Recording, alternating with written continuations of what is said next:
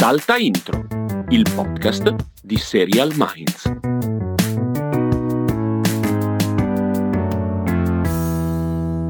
Hai passato un bel Halloween, Castelli? Sì, sì, sì, ho passato un bel Halloween, prima di tutto perché ero per i fatti miei. Ah. Quindi è sempre l'Halloween migliore ah. che si ah. possa immaginare, francamente. Guarda, non so come mai, anch'io l'ho passato per i fatti miei questo Halloween. Non so come mai è successa la stessa sì? cosa entrambi. Dai, ah, strano, non mai non so, sarà un po' così l'umore che c'è nell'aria. Eh, vabbè. Che l'aria, esatto. Succede così. Come succede che siamo arrivati alla terza puntata della seconda stagione di Salta Intro, come sempre prodotto da Dopcast, ed è quella puntata in cui parliamo delle serie viste e di quelle in arrivo. In questo caso le serie che abbiamo visto a ottobre, se vi ricordate bene, non c'era niente che ci eh, sfrucugliasse particolarmente l'intelletto e la voglia di vedere il mese scorso e vedremo se invece a novembre eh, ci sarà qualcosa in grado di solleticare di più la, l'attenzione di noi e quindi poi speriamo anche di voi amici che ci ascoltate. Quindi Castelli, io direi partiamo da una cosa di cui si sta parlando parecchio in questi giorni, non so se tu ne hai sentito parlare, la pandemia. Hai presente? È una cosa che ha a che fare con le specie in via di estinzione? Eh, una volta, adesso riguarda anche noi probabilmente. Ah, va a meno che non ci capito. consideriamo a lungo termine una specie in via di estinzione. Ma, Mi piace questa perla di filosofia nichilista. Sì, ma è frizzante questa puntata, Visto? siamo eh? assolutamente della depressione più estrema grande! Comunque, sì, no. comunque sì, ne ho sentito parlare di questa cosa. Esatto, ma io so che tu ne hai sentito parlare solo perché l'hai vista raccontata nelle serie, perché tu L'ho non hai altro, nelle serie, che è l'unico modo in cui io conosco la realtà. Esatto. E quale serie l'hai sì, vista? Successo, dici, dici. È successo che questo ottobre è stato il mese in cui il Covid è arrivato nelle serie TV, ma è arrivato nel modo eh, in cui doveva arrivare, cioè non come mh, motivo per fare la puntata speciale della tal serie, ma semplicemente come nuova forma di realtà all'interno di serie già esistenti. La prima che noi abbiamo visto è stata The Conners, cioè il seguito del famoso Papeciccia, che semplicemente a un certo punto nella premiere della terza stagione aveva, i personaggi avevano le mascherine, banalmente, seguivano il distanziamento, e eh, negli ultimissimi giorni è arrivata anche la quinta stagione di This Is Us, dove uguale, senza fare ulteriori spoiler, ma eh, la serie riparte esattamente dove era finita, perché è esattamente dove era finita la quarta stagione, ma improvvisamente in un mondo dove dobbiamo avere le mascherine e dove se ci dobbiamo abbracciare lo facciamo a distanza. Eh, questa è una cosa e... comunque particolare, perché finora il discorso di pandemie, grandi malattie o tragedie in generale erano appunto la base di un film o di una serie parliamo negli ultimi anni era The Last Ship, se non mi sbaglio, una serie più o meno sì, su questa tematica, una, giusto certo. per dire l'ultima. Adesso non è più l'evento eccezionale, ma l'evento con cui fare i conti giorno per giorno e quindi diventa semplicemente una parte dello sfondo, una parte del contesto parte in cui sono inserite le, le, serie. Esatto. Esattamente, riflettiamoci, esattamente. riflettiamoci amici. Perché invece, sempre in questo mese, sono partite due serie negli Stati Uniti eh, che invece hanno messo proprio al centro l'esperienza della pandemia, in particolare l'esperienza del lockdown, quella cosa che ci sembrava lontanissima e un evento ormai appartenente al passato e che invece incombe eh, con il suo fiato sul nostro povero e mite collo che cerca di scappare, ma difficilmente ce la farà. Esatto. Di cosa stiamo parlando? Esatto. Quali sono queste due ma, serie? Ma, ma guarda, ce la caviamo anche facile perché in realtà ci siamo proprio resi conto guardando Connells, eccetera, che forse la, il modo migliore per affrontare la, la, pandemia o comunque questa nuova realtà è trattarla come tale, cioè come, lo, come, dicevi tu, lo sfondo, la cornice in cui avvengono poi altre cose, perché in realtà Connecting e Social Distance hanno fatto vedere che invece le storie basate proprio su quello, in particolare sul lockdown, fanno un po' fatica, obiettivamente. Eh, Connecting, che è di NBC, è francamente una cosa perdibilissima perché c'è questa cosa di far vedere tutti i personaggi in, uh, nei vari riquadrotti delle videochiamate. Ah, ma mi vengono i brividi la... solo a pensarci. Al, sì, ma poi la scrittura è a scialbetta, non, non, non, c'è niente. Tra l'altro hanno anche preso l'occasione per fare una bella diversity, come cioè è il gruppo più eterogeneo che si sia mai visto ah, è, tra è, gli amici di tutti e dici, dici che, che, è un po', un po', voluta questa cosa, cioè non è che uno è venuto proprio in mente con la storia così. Ok, appena, appena forzatina, capisco quindi diciamo senso. che è una roba abbastanza perdibile. Social Distance di Netflix, invece creata da Kenji Cohen, che aveva già fatto um, Orange is the New Black, è meglio, è sicuramente meglio, è antologica, quindi ogni episodio racconta una storia specifica, è scritta meglio, più appassionante, più coinvolgente, anche più intelligente secondo me come, come ragionamenti che mette in campo però forse ste serie fatte su Zoom. Eh, ragazzi, diciamo, noi avevamo parlato bene su Serial Minds di Staged, che era uscita ai primi Sì, sì, di giugno. Ma anche lo con, speciale di South Park è bello, esatto. eh, ragazzi. Però dopo un po' basta. Eh, siamo un po' arrivati al limite. proprio di quello. Esatto. E non credo che un eventuale nuovo lockdown possa riportare quel tipo di linguaggio in auge. Cioè, quel linguaggio c'è stato, ha avuto senso usarlo. Con- continueremo a farlo, a usarlo, quel tipo di comunicazione e di connessione, però non so se avrà senso fare altre serie così a finestrelle. Forse Ma magari diventano Esaurito. porzioni, diventa più Sì. facile che siano porzioni all'interno di, una- di un episodio. Ma come già avviene, cioè alla fine già lo vediamo che la gente parla con i cellulari, ti fanno vedere le scrittine di WhatsApp, cioè va bene quello, Sì, non è sì, un sì, problema. usarle- su quello. usarle come un elemento appunto come le mascherine in This Is Us e The Conners, cioè usarlo come nuova normalità e non come cardine di, di una narrazione, di una serie nuova. Esatto. Ma dici invece, Vai, dici invece chi, Oh. chi non è riuscito a Oh. superare questo momento difficile? Allora, io vorrei parlarvi adesso, amici, di una cosa veramente che ha toccato il cuore del mio e del Castelli. Uno dei primi podcast che abbiamo registrato quando eravamo ancora giovani e Castelli aveva ancora i capelli era dedicato a un nuovo player, a un nuovo eh, attore appunto nel mondo dei network, delle piattaforme di streaming, che sembrava proprio sulla rampa di lancio. Questo player aveva questo bellissimo business plan. Eh, tutti, eh, questa bellissima mission e strategia, tutti, eh, tutte le persone, tutto il mondo cosa fanno la mattina e la sera?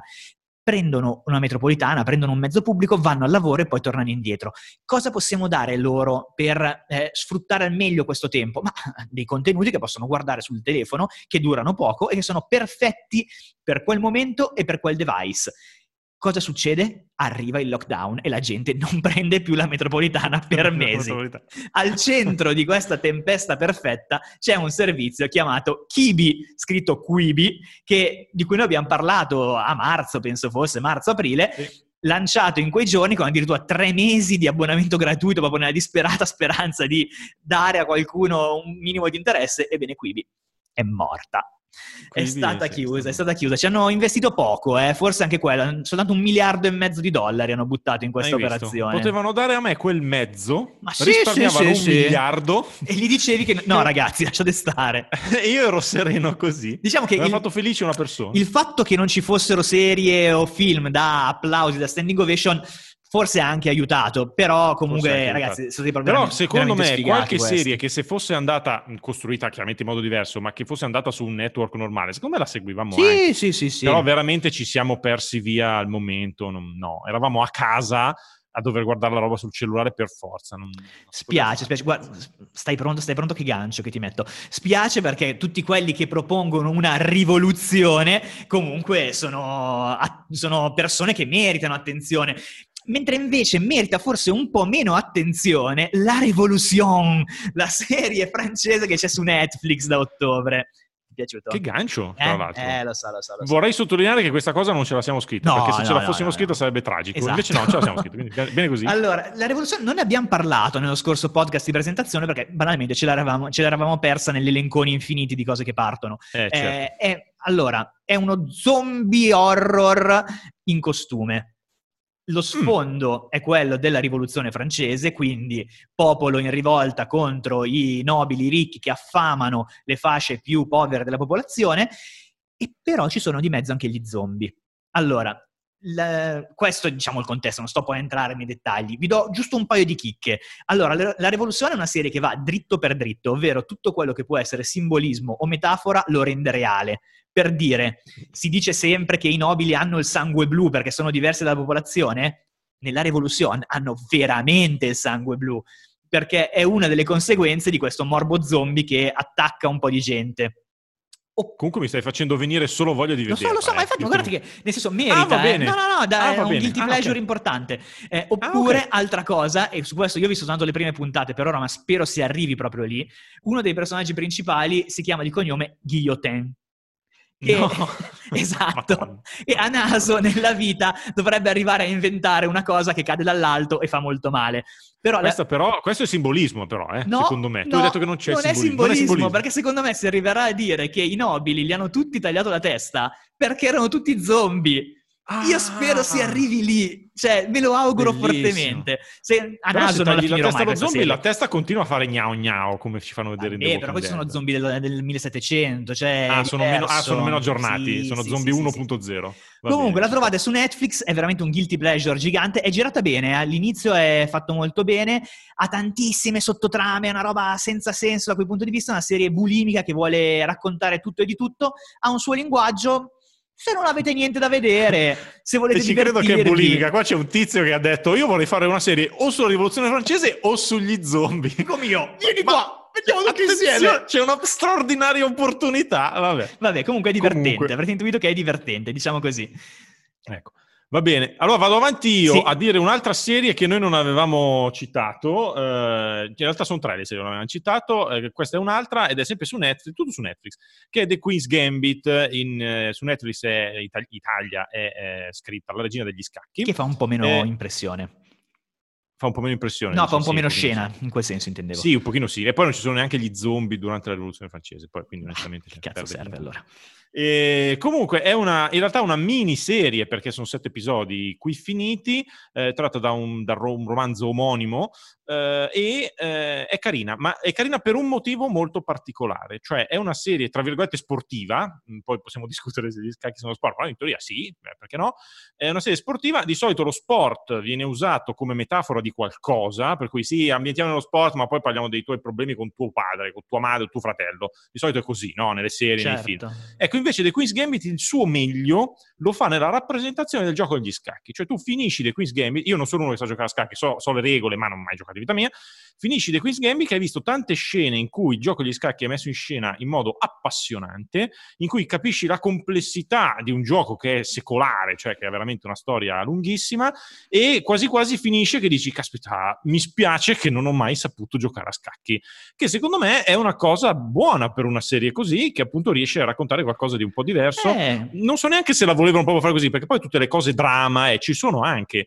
Però la forza di questa serie è quella lì, che finisce che vuoi giocare a scacchi. E io lo trovo una cosa bellissima. bello, bello, molto bello. Io segnalo che c'è come protagonista Anya Taylor-Joy, che secondo me è una delle più brave nuove attrici di, di Hollywood. Ha fatto Split lei. Era stata molto brava. Sì, in sì, sì, sì, no, poi lei ha un viso super particolare Sì, sì, che in sì. questo caso per un personaggio che comunque, voi immaginate un genio, un- una genia, non esiste il termine femminile, una genia degli scacchi che ovviamente si porta dietro anche qualche questione mentale probabilmente un po', un po' particolare, però lei è perfetta per quella, per quella parte. Gli scacchi sono una grande metafora delle battaglie e invece battaglie vere troviamo in Barbari. Oggi sono, con Oh, i ganci senza sono, ganci non sai stare, cioè, i ganci a manetta. Potevi solo dire la terza No, serie, no, no, no, la eh, ragazzi, battaglia. stiamo Va bene, andiamo. Allora, Barbari, come i più scaltri di voi potranno immaginare, parla dei barbari, ovvero le popolazioni che hanno sfidato l'impero romano, in questo caso siamo ai primi anni eh, dopo la nascita di Cristo, si parla della battaglia della foresta di Teutoburgo, che ha una storia pazzesca, andate su Wikipedia oppure, come dice Castelli, ad ascoltare il podcast di Barbero dedicato, perché ha una storia molto appassionante, non soltanto legata alla parte militare, ma a tutta una serie di... Eh, diremmo sottotrame che ci sono presenti le- legate ai personaggi della battaglia. Eh, Barbari eh, è una buona serie, secondo me, è una serie onesta che racconta questo scontro di civiltà tra l'impero romano fortissimo e super organizzato e eh, una popolazione barbara che invece ovviamente non ha quel livello di organizzazione, ma ha tanto cuore e tanta potenza Tanto nei cuore, muscoli. certo. Eh, tutto ruota intorno a un personaggio che si chiama Arminio, che è un barbaro poi allevato a Roma, quindi questo dis- questa divisione mentale che ha lui tra le radici cattiene e il- l'educazione che ha ricevuto. E- ed è interessante. Castelli mi ha proibito di titolare il- la recensione su Serial Minds un po' come Vikings, ma un po' meglio di Vikings, che secondo me è esattamente quella roba lì. Però non apriamo il capitolo Vikings, se no ricomincio a ricevere. Tu hai visto un episodio di Vikings, non ti è piaciuto? Ho, visto, ho visto due stagioni di Vikings, però lasciamo perdere. Veramente hai Eh visto sì, due che ho visto due stagioni io di Vikings. Ti per cui lasciamo perdere. Lasciamo perdere. Eh, comunque anche i Ti Barbari. piace più Barbari lo stesso? A me ha convinto all'inizio Vabbè, Barbari da subito. ok. Invece Vikings faremo un bel giorno, subito faremo Vichinghi contro Barbari. Segnatela, podcast di La- quando non abbiamo No, niente no, no, dire. questa è la serie che farà l'autore di- della Revolution. eh, Della rivoluzione, certo. Comunque, è su Netflix, sono solo sei episodi, credo, quindi come sapete noi siamo sempre fan delle serie che non sbrodolano e secondo me può essere una, una buona visione in attesa, diciamo, anche perché non Anche l'abbiamo perché sei- annunciata. tipo fossero stati 20 episodi in tedesco e latino. Tedesco e latino, Non bravo, bravo, bravo. Parlano in latino i via. romani, non, non li hanno tedeschizzati, anche questa è una buona scelta. Sì, sì, è una bella cosa. Allora, invece ora arriviamo alle serie che avevamo annunciato il mese scorso, avevamo detto, vabbè, niente di che, e ragazzi, eh, niente di che. Eh, forse niente Eh, di che. Dai, facciamole Velocissimi, via in fretta, dai. velocissimi. Soulmates, Castelli. Allora, Soulmates è serie antologica su quella, quella trama un po' da Black Mirror in cui c'è questa azienda che ti fa trovare l'anima gemella. Eh, abbiamo visto finora 3-4 episodi, non è neanche male, il primo mi aveva anche stupito, eh, però su quattro che ne ho visti due sono belli, due no, quindi stiamo parlando di una roba un po' così, che mh, vabbè, e poi partire sempre dallo stesso concept, un filino, un filino rischia di Eh, stancare, direi quindi sì. vabbè, gradevole ma così, senza troppo... The Good Lord Bird, eh, che sta andando in onda su Sky Atlantic e Now TV in Italia, è la storia di John Brown, quello che giace nella tomba là nel pian.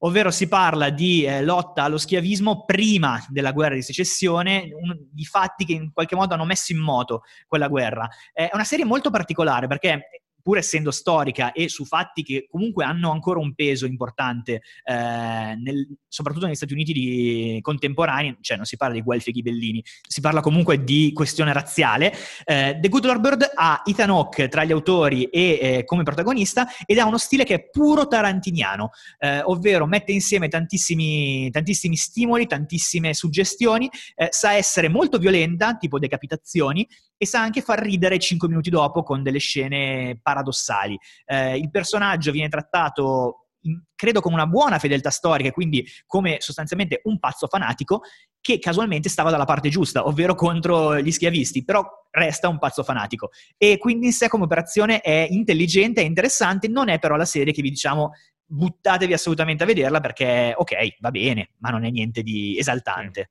Una serie che forse di Tanok lui magari si vince qualche premietto. Eh sì, ci sta, ci sta, bravo, stare. ci sta. Però poi vabbè, poi vabbè. Invece io vi dico molto rapidamente di The Walking Dead World Beyond, di cui ci eravamo detti, ma ha senso un altro spin-off di The Walking Dead? Eh, la prima puntata quasi aveva fatto pensare di sì, perché c'era una- un concentrarsi sui personaggi molto giovani, aveva un- una qualche specie di, di atmosfera da, da Goonies, se mi passate il termine, che sembrava curiosa, sembrava una cosa diversa dalle altre serie di The Walking Dead. Qualche episodio dopo, però, temo che siamo finiti di nuovo lì. Sì, i personaggi sono un po' diversi, ma ragazzi, eh, si va in giro, si va nei posti deserti a cercare supplies, come si dice in inglese, da Supplies. mangiare, e ci sono gli zombie, e meniamoci, e poi c'è un po' di dramma tra di noi, l'amicizia, le cose. È The Walking Ma Dead. c'è un'altra un personaggio che si chiama Guillotine? No, non c'è tra l'altro un Eh, personaggio che eh, chiama Guillotine, quindi come fai ormai- già, cioè, già- già perde un pochino. Nel 2020 come fai un- a fare una serie sugli zombie senza avere un guillotine tra i Senza avere un protagonisti? guillotine, dai, infatti. dai, su. Io invece ti, ti invito a parlare di quella che è una delle tue serie preferite. Preferitissima, forse, preferitissima. mese, Emily in Paris, ragazzi. Emily in Paris. Diciamo che la storia di questa ragazza che dagli Stati Uniti va a Parigi a lavorare nel marketing di un'agenzia che si occupa di brand di lusso, principalmente moda, profumi e cose del genere. Cioè, di fatto era già sulla carta un capolavoro. Quindi, ovviamente, ovviamente ne è uscita una serie, una serie che non è per niente interessante. Eh, l'ha creata Darren Star, che è il creatore di Sex and the City, e per questo ha avuto comunque un po' di attenzione. L'altra attenzione le è arrivata per il fatto che è andata molto bene su Netflix, complice il fatto Sì. che sono non tanti episodi e molto corti, 20-25 minuti, quindi te la vedi facilmente, scorre via con una facilità impressionante, ma perché non ha dentro nulla. Cioè, è proprio il... Esatto. sono Scorre solo... via e poi te la dimentichi. Esatto, sono solo stereotipi sulla Francia, ehm, si- momenti un po' da sogno di questa ragazza che dal nulla arriva e può conquistare tutto, quindi una favoletta, e boh, davvero non capisco, se ne è parlato anche parecchio, eh? forse perché boh, non c'era niente di, nient'altro di cui parlarlo perché... Ma credo abbia sta- ma fatto anche un pochino di. C'è stato anche un, po- un pochino di diatriba, diatriba, conflitto Diatriba. tra eh, Stati Uniti e Francia proprio perché su questa base di stereotipi, cioè più che altro se ne è parlato, se ne è parlato male, tra virgolette, per tirare su un po' la polemica. Ma io in realtà volevo chiederti, tu che hai visto tutti gli episodi cinque volte, Sì. ma c'è un personaggio in Francia che si chiama Guillotine? Guarda, Perché? guarda, no, ti, ti ringrazio per la domanda, ti ringrazio per la domanda perché Ah. me lo chiedevo anch'io mentre la guardavo e inspiegabilmente no. Cioè, come fai a fare una serie in Francia nel 2020 e non avere un guillotine?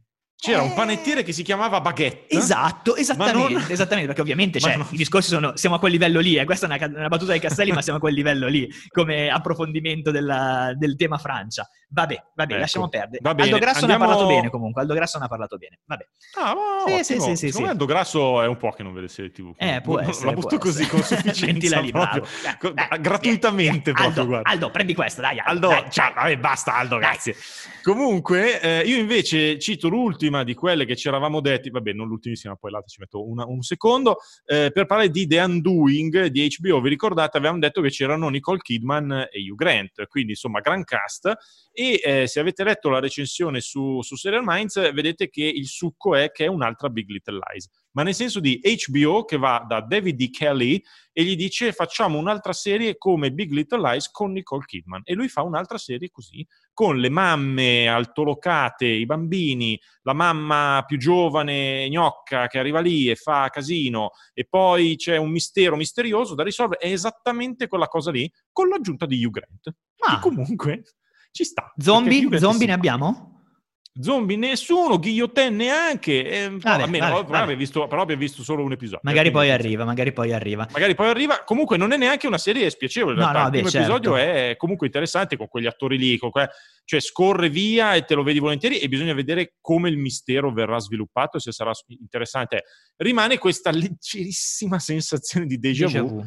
eh, déjà Vabbè. vu, parlando di... È tutta francese sta puntata. Sì, sì, sì, è vero. So Comunque, The Undoing è in onda su HBO negli Stati Uniti, arriva su Sky e Now TV l'11 dicembre, quindi sarà una visione dicembrina pre-vacanze. Eh, mentre invece c'è una serie di cui non abbiamo scritto, non abbiamo parlato pochissimo, ma il Castelli si è intignito in un modo che deve dire almeno due parole su No, The Right Stuff. Sai che mi piace chiudere i cerchi. Vai, chiudi questo chiudo i cerchio. cerchi di Rai Staff, ce l'avevamo detti, è un'altra serie in cui si parla degli americani che devono andare sulla Luna. Probabilmente non sarà particolarmente interessante perché ne abbiamo viste già 17 così negli ultimi due anni. Lo confermo. Bene, bene. Allora, eh, parliamo- passiamo alle serie di novembre. Ce ne sono un po', non sono tantissimo interessanti neanche queste, ce ne sono però alcune che meritano, meritano attenzione. Eh, diciamo che ritornano a esserci tante- tanti esordi perché eh, i network sono riusciti a colmare il gap produttivo che era stato imposto dal- dagli stop del Covid. Eh, quindi alcuni network possono far partire serie che erano previste per settembre eh, o serie nuove oppure serie che ritornano e quindi eh, si affolla un po' il palinsesto dopo, il, dopo un mese non esattamente esaltante. Allora, partiamo con il 30 ottobre, eh, che è appena passato, giorno in cui su Prime Video è arrivata Truth Seekers. Ora, noi non l'abbiamo ancora vista nel momento in cui, in cui facciamo questo podcast, eh, però è molto interessante, molto interessante. Nick Frost e Simon Pegg, già creatori di Shaun of the Dead, sono una buona coppia comedy, Castelli ha scritto nei nostri appunti inossidabile, Inossidabile coppia comedy. infatti. e come tema Castelli ha riassunto in un modo per me perfetto, gente che cerca i fantasmi, ma con brio. Hai visto? Veramente ammiro molto, ammiro molto questo... Eccezionale. Sì, sì, Sono sì, arrivato sì. per ora a vedere il trailer e il trailer è carino, cioè è carino in quel modo lì, con la comicità un po' inglesotto, brio, un po' così, brio. diamo un'occhiata. Poi Dai, vediamo. parlami invece di Be Positive, che inizia il 5 Sì, novembre su citiamo CBS. rapidamente B Positive di CBS eh, che arriva su CBS il 5 di novembre e, mm, e mi interessa perché il protagonista è Thomas, è Thomas Middleditch che era già il protagonista di Silicon Valley. Che bellina Silicon siccome io- Valley che era. Sì. Io, siccome l'avevo già visto in alcune interviste, sai, tipo Jimmy Fallon, robe così, e lui è completamente diverso dal personaggio di Silicon Valley, sono molto curioso di vedere cosa succederà in B-Positive, dove semplicemente, dove B-Positive in questo senso c'è il gioco di B positivo, cioè il sangue, e B-Positive, cioè sì positivo. Ma proprio, cioè, praticamente qua lui- abbiamo veramente creatività che, che sgorga da tutti i pori. eh. Simbolismo che la rivoluzione, figurati. E, e sostanzialmente questo protagonista ha bisogno di un rene e trova una donatrice con cui poi instaura un rapporto un po' particolare, un po' buffo, un po' comico e vediamo. Ma è un rapporto con brio? Probabilmente sì, probabilmente sì. I- E chissà se ci sarà modo di fare ship romantiche. come Mamma mia, io ci tengo invece, so che tu ci tieni ancora più di quanto ci tenga io a parlare di Moonbase 8, per cui ti lascio la palla per la prossima serie anche. Ma sì, ma in realtà questa arriva l'8 novembre su, su Showtime e qua ci, ci, veniva da ridere prima perché, vabbè, siamo di nuovo nell'ambito dei, degli astronauti, ma qui si ride, si ride, ci sono gli astronauti che si devono preparare una, all'interno di un simulatore lunare per una teoricamente eh, reale missione che dovranno poi fare e probabilmente ne succederanno di tutti i colori. E ci veniva da ridere perché questa serie è interpretata da Fred Armisen Tim Heidecker e John C. Reilly, che è il più famoso di tutti, e poi è creata da Fred Armisen, eh, Tim Heidecker, John C. Reilly e Jonathan Crisel, che è l'unico che non e ha ora, fatto anche John, Jonathan, perché non te la sei sentita? Perché non Wikipedia dice anche che sei un attore occasionale, perché non te la sei sentita in questo caso? Vabbè. Io appunto comunque un cameo. Comunque di, no, io devo dire, su Jonathan questa Crisel. diciamo che comunque anche Fred Armisen è nome importante a livello anche seriale, era quello di Portlandia, carriera infinita a Saturday Night Live, cioè comunque c'è roba, roba interessante, roba interessante. Sì, sì, sì. Eh, parliamo anche di ritorni, ritorna dall'8 novembre su HBO e eh, pochi giorni dopo anche su Sky Atlantic e Now TV, eh, Is Dark Materials, seconda stagione. Allora, qua c'è un, po' di amarezza, nel senso che tu- siamo entrambi d'accordo sul, io Castelli sul fatto che era stata presentata e aveva la possibilità di essere eh, nuova, un nuovo caso fantasy, un po' la Game of Thrones, come nelle, nei sogni di HBO, non è stato così, è stato un po', un po' polveri bagnate, un po' una micetta invece che una bomba. Eh, non stiamo a raccontarvi la storia, tanto se non l'avete vista non, non inizierete dalla seconda stagione. Eh, comunque è stata un po' un'occasione perduta da un certo punto di vista, però bravissima Daphne Keane, protagonista, che potrebbe diventare anche lei brava. Io segnalo ogni tanto i giovani attori che mi piacciono, che mi piace guardare i giovani attori e segnalare il loro futuro.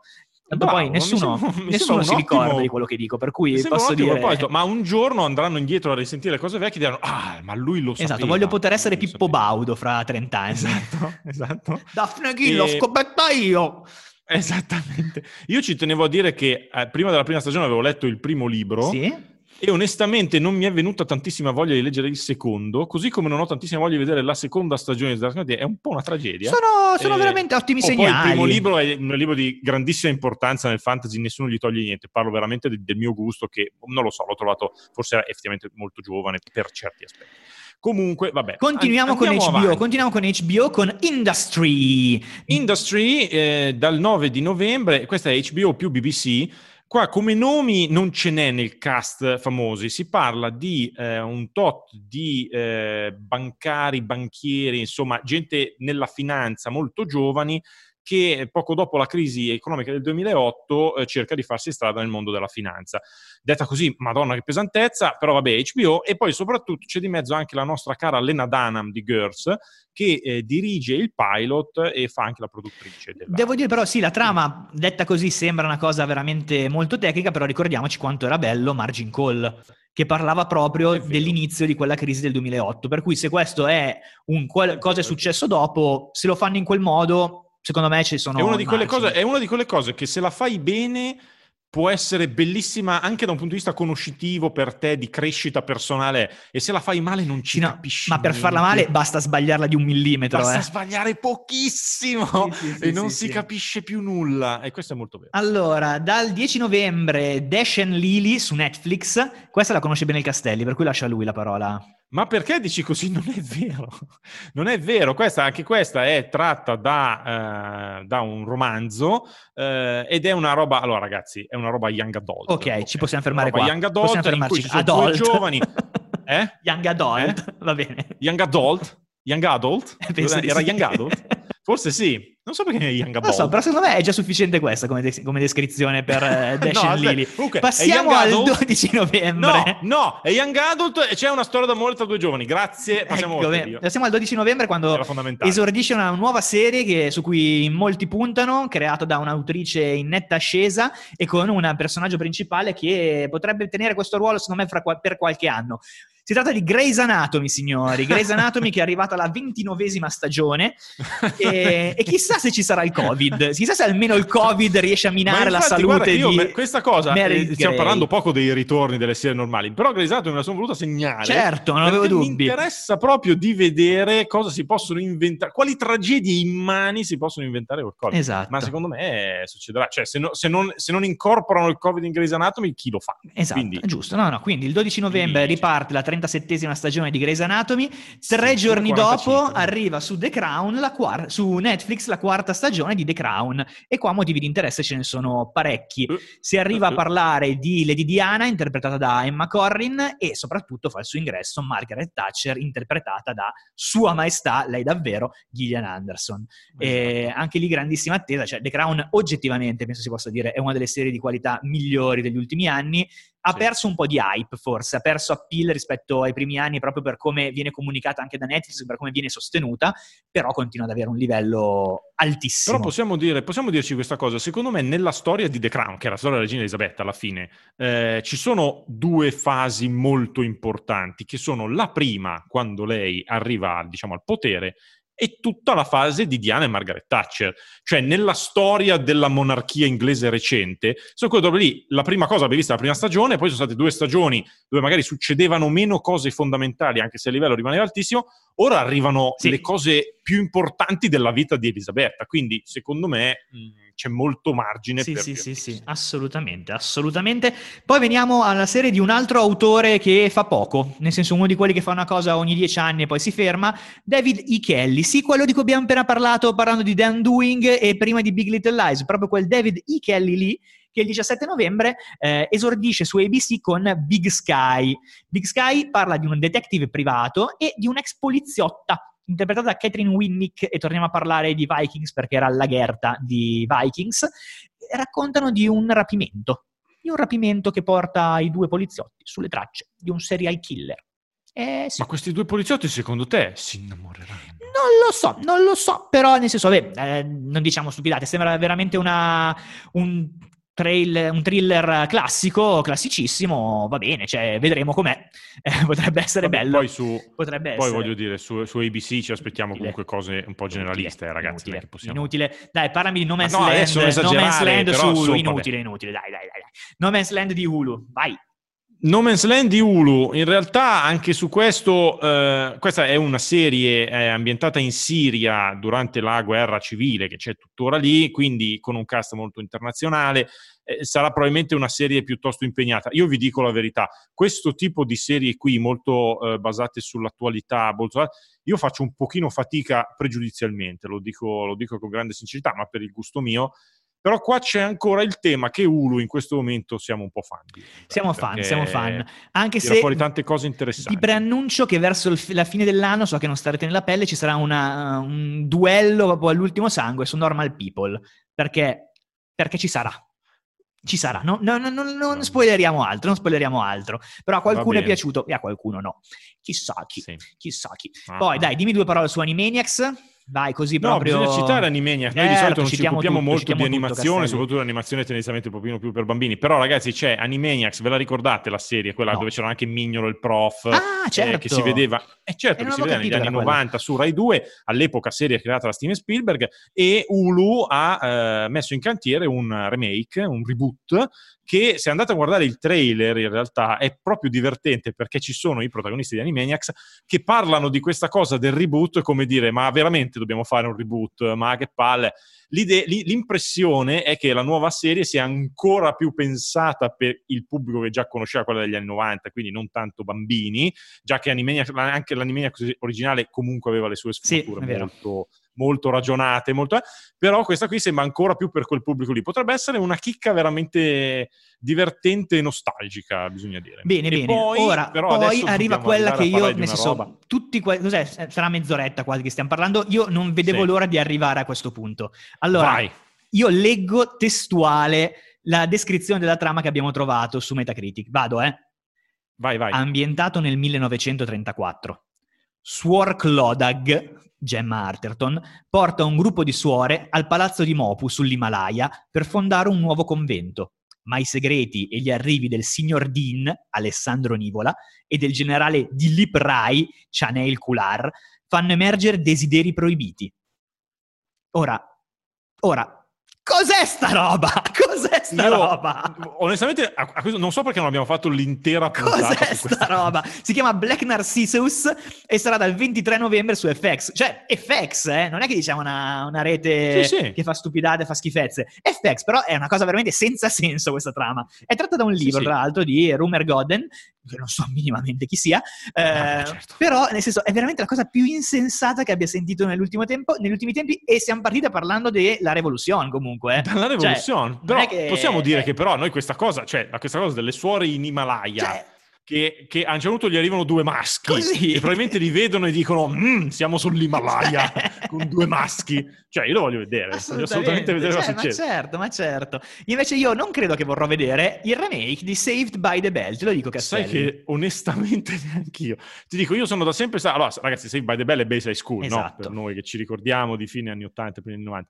Eh, Bayside School fanno un eh, remake per Peacock, che è il servizio online di NBC.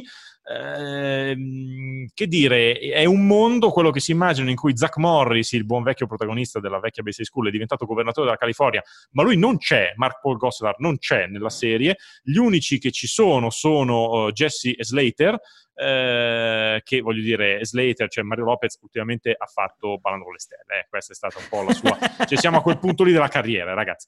E quindi fanno questa nuova serie di cui onestamente non si sente davvero il bisogno. Anche perché cioè, neanche, no. neanche sono riusciti a piazzarla su NBC vera, cioè va su Peacock. Va che- su Pico, cioè eh, tu dovresti pagare Eh. per, dire, per guardare il remake di Bayside School. Io ho un'ansia Dici che non è un pazzesca. contenuto premium che vale, che non vale la pena abbonarsi. contenuto Eh, premium. vabbè. Magari ci stupisce, eh, magari ci stupisce, però vediamo. E magari ci potrà stupire anche The Flight Attendant dal 26 novembre su HBO Max, ovvero il servizio di streaming di HBO. Eh, protagonista è Kelly Cuoco, Penny di The Big Bang Theory, eh, che eh, è protagonista appunto di questa, viene definita una commedia dark, per cui quando ci sono queste definizioni può essere veramente la cosa intelligente o può essere la vaccata epocale, come si diceva prima sulla, sulla serie sulla finanza. Eh, comunque è una assistente di volo che si sveglia a Dubai accanto a un corpo, a un cadavere di un uomo eh, morto. E lei non ha nessuna idea di cosa sia successo. Quindi da una parte c'è mistero, indagine e ritorno sui, sui propri passi per capire la storia, dall'altra Kali Cuoco, non- nel senso è un'attrice comunque comica, per cui immaginiamo che possa continuare su quella strada. Sai, sai- sai cosa spero io? Dimmi, dimmi, Veramente? dimmi. Che sia stato Sheldon. Ah. Cioè, sarebbe una roba eccezionale, secondo me. Del Cioè, resto- varrebbe... Jim Parsons che negli ultimi anni sta facendo veramente, negli ultimi tempi sta facendo di tutto, per cui potrebbe essere anche Eh, beh, è che vero, sia una guest di The Flight. Attendant. È verissimo. Ma senti, ma scusami, Sì. eh, ma noi eh, a proposito di serial moments, Dimmi, dimmi, cioè, dimmi. Vogliamo, vogliamo ricordare una cosina? Ma eh, dobbiamo ricordare forse che tra pochissime ore, neanche tra pochissime Ore. ore, arriverà sugli scaffali di tutte le migliori librerie, da qui capirete quali sono migliori, quali sono peggiori librerie nella vostra città, nonché negli store digitali, Serial Che forse il caso- Moments. Che forse è il caso di sottolineare la cosa degli Moments. store online di questi giorni. Dici, eh? Dici, Serial Moments, il nostro Eh, libro sì. firmato Comunque, da noi due, Diego Castelli, Marco Villa, che uscirà per UTET, che sta per uscire per UTET, dedicata a eh, 40 serie degli ultimi vent'anni. Eh, è un bel libro, eh? No, io non sono di parte, quindi posso dirlo tranquillamente. È un libro interessante. sì. Io ho letto i capitoli che hai scritto tu, mi sembravano buoni. Ah, io e tu non li ho letti, però, però no, non è vero, li ho letti, li ho letti avidamente, avidamente. Va bene, quindi Va bene. ci siamo, noi abbiamo finito questa puntata di Salta Intro, vi ricordiamo di acquistare follemente e di regalare come strana natalizia Serial Moments in uscita per UTET e noi vi diamo appuntamento fra, boh, 15 giorni per parlare forse di Luca Guadagnino, forse no, forse di qualcos'altro, forse chi lo sa, magari di Black Narcissus, chi può dirlo? Speriamo. Salta Intro, il podcast di Serial Minds.